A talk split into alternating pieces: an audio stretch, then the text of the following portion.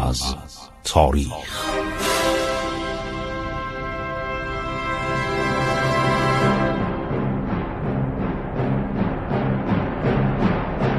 کاری از گروه جوان و اندیشه رادیو جوان.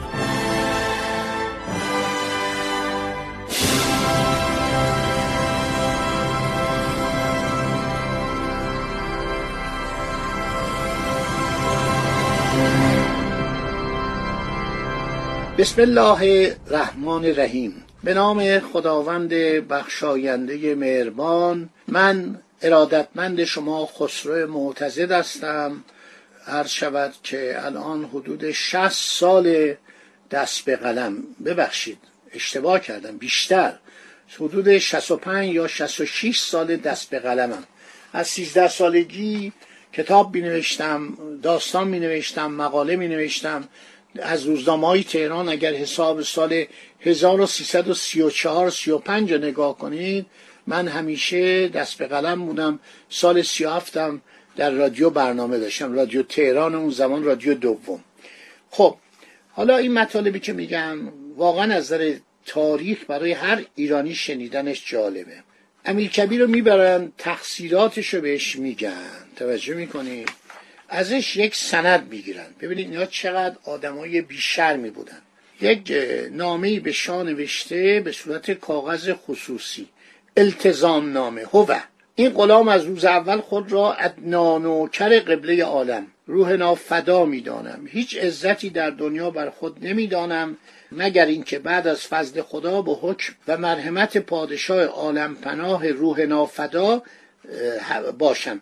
ملتزم هستم که از قرار فرمایش سرکار همایون اطاعت حکم همایون را در کمال رضا الله تعالی انجام دهم. این غلام به منصب و لقب امیر نظامی کمال تشکر را دارد. خب معلوم است که این غلام خوب و بده همه را مقدر آسمانی و بسته به حکم همایون می‌دانم از احدی در دل خیالی نکرد و ندارم.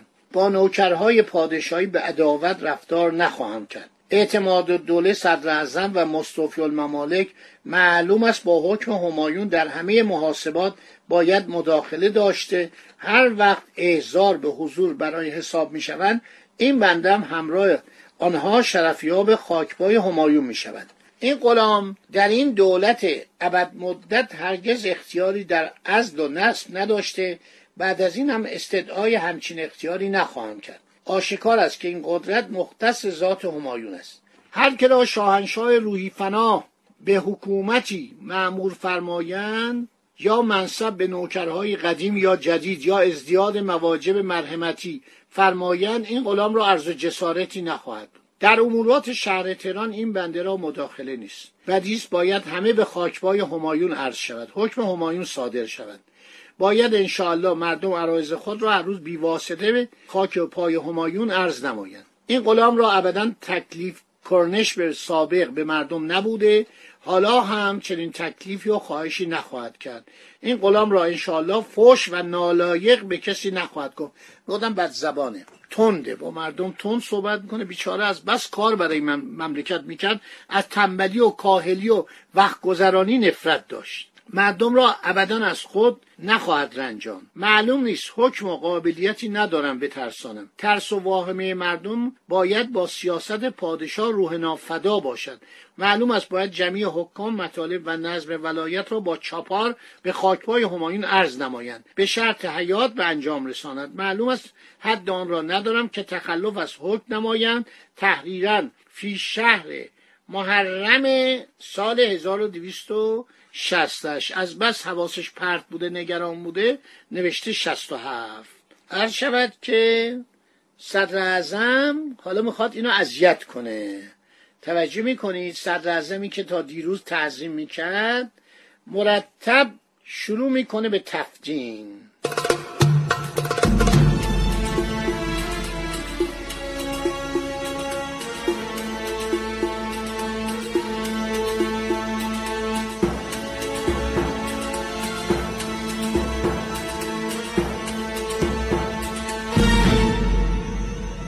یکی از گزارش که امیر راجع به کار لشکر به شاه داده نوشته خوب مشق می‌کنند. اغلب متعلمین خوب ترقی کردند که معلمین تصدیق می‌کنند. اما منصوبان ایشان وساطت مردم را زیاد می کنند مردمان بی سر و پا را با رشوه می‌خواهند صاحب منصب کنند. چنانکه یک دو نفر را برقرار کرده. میرزا فضل الله وزیر نظام برادر جناب صدر اعظم 700 تومان از ابو طالب خان شقاقی گرفته حکم سرهنگی داده. همه مردم به این خیالات خواهند افتاد. سخن امیر در وصف تغییر وصف بسیار با معنی است. این غلام نمی‌تواند نظم بدهد. بی هم کاری از پیش نمی رود این درد غلام را می کشد که مردم میرزا گویند آن نظم میرزا تقیخانی گذشت. مردن را بر خود گواراتر از این حرف می داند امر امر جهان متاز حالا اینا دیگه می‌خوان اینو ورش دارن. دارن دلشو خوش می‌کنن. شاه ایران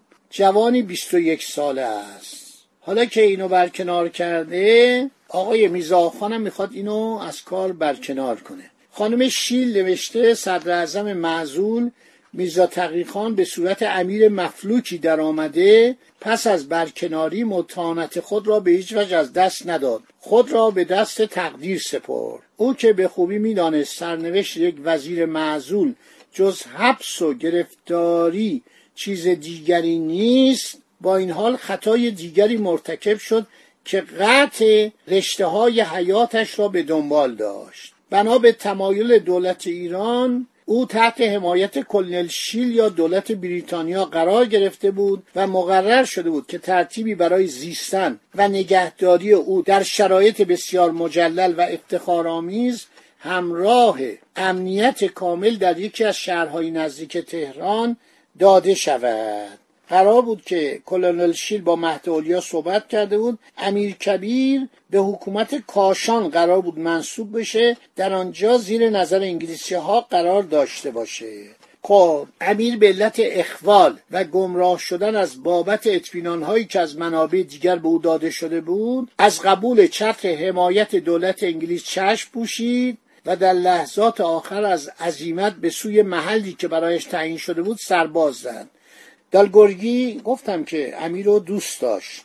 یعنی همیشه میگفتش که امیر ما مورد احترام ماست. دالگورگی وزیر مختار روسیه هفت نفر از اعضای سفارت روسیه رو به منزل امیر فرستاد. خودش هم اومد. همراه با برحضر داشتن و از قبول حمایت دولت انگلیس به وی پیشنهاد کردند که خود را زیر چتر حمایت دولت روسیه قرار دهد. امیر پیشنهاد هیچ کدام از دو دولت روس و انگلیس را نپذیرفت و اصولا او آدمی نبود که در اندیشه توسل به دولتهای خارجی باشد.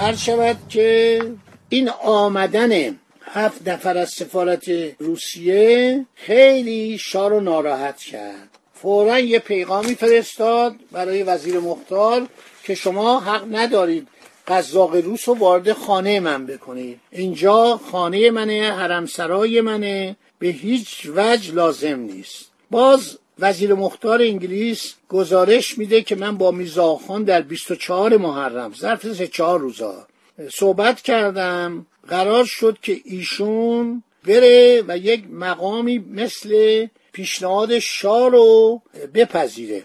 حاکم فارس بشه یا اصفهان یا قوم. بعد میگه امیر از این بیمناکه که نیرنگی در کار باشه همین که از پایتخت برود قصد جانش را بکند. بعد میگه که میزا خان به من گفت اعتماد و دوله. گفت شما امیر رو وادار کنید از مقاومت دست برداره و من اطمینان میدم که جان و مال میرزا تقی در امان است. اعتماد و دوله اول راضی شد که این مطلب را کتبی و به طور خصوصی بنویسد اما بعد زیر قولش زد. بعد قرار شد امیر نظام به حکومت کاشان برود. شیل مایل نبود امیر به فارس بره. برای اینکه فارس به قول انگلیسی ها در هیته به اصطلاح حریم قدرت اونها بود. قوم هم شهر نزدیک تهران بود. تازه عباس میرزا ملکارا نایب السلطنه به حکومت آنجا رفته بود.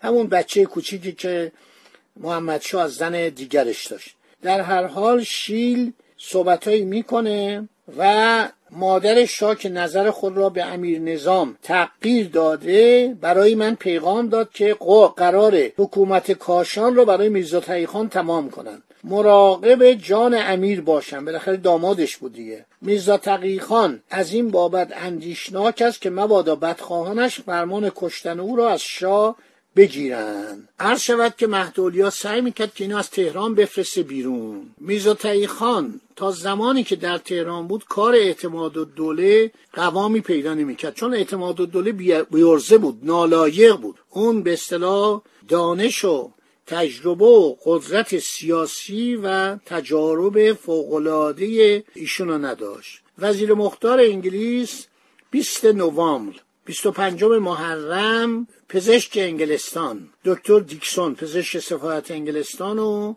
میفرسته نزد امیر و قرار میشه که عرض شود ایشون بره به حکومت کاشان. در این زمان بود که اون واقع اتفاق افتاد و دالگرگی با یک هیئت هفت نفری به استثنای خود وزیر مختار در لباس رسمی به سرای امیر آمدن به اصطلاح خودشان حمایت امپراتور رو به او پیشنهاد کردند.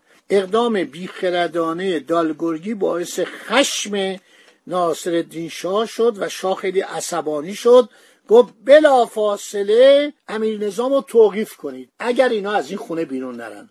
باقی مطالب بماند برای برنامه آینده چون خیلی این برنامه رو دوست دارم و دنبال می‌کنن. من ناچارم کاملا برای شما تعریف کنم. خدا نگهدار شما تا برنامه آینده.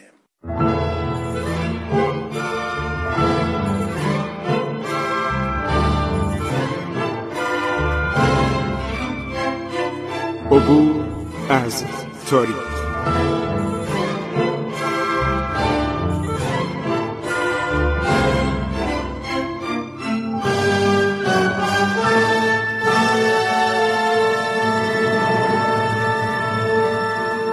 ایران با شکوه. 2800 سال تاریخ.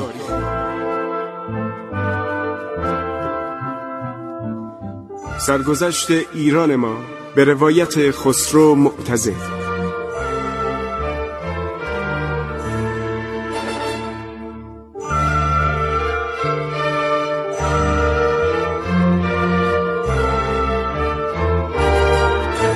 عبور از تاریخ. با رادیو جوان.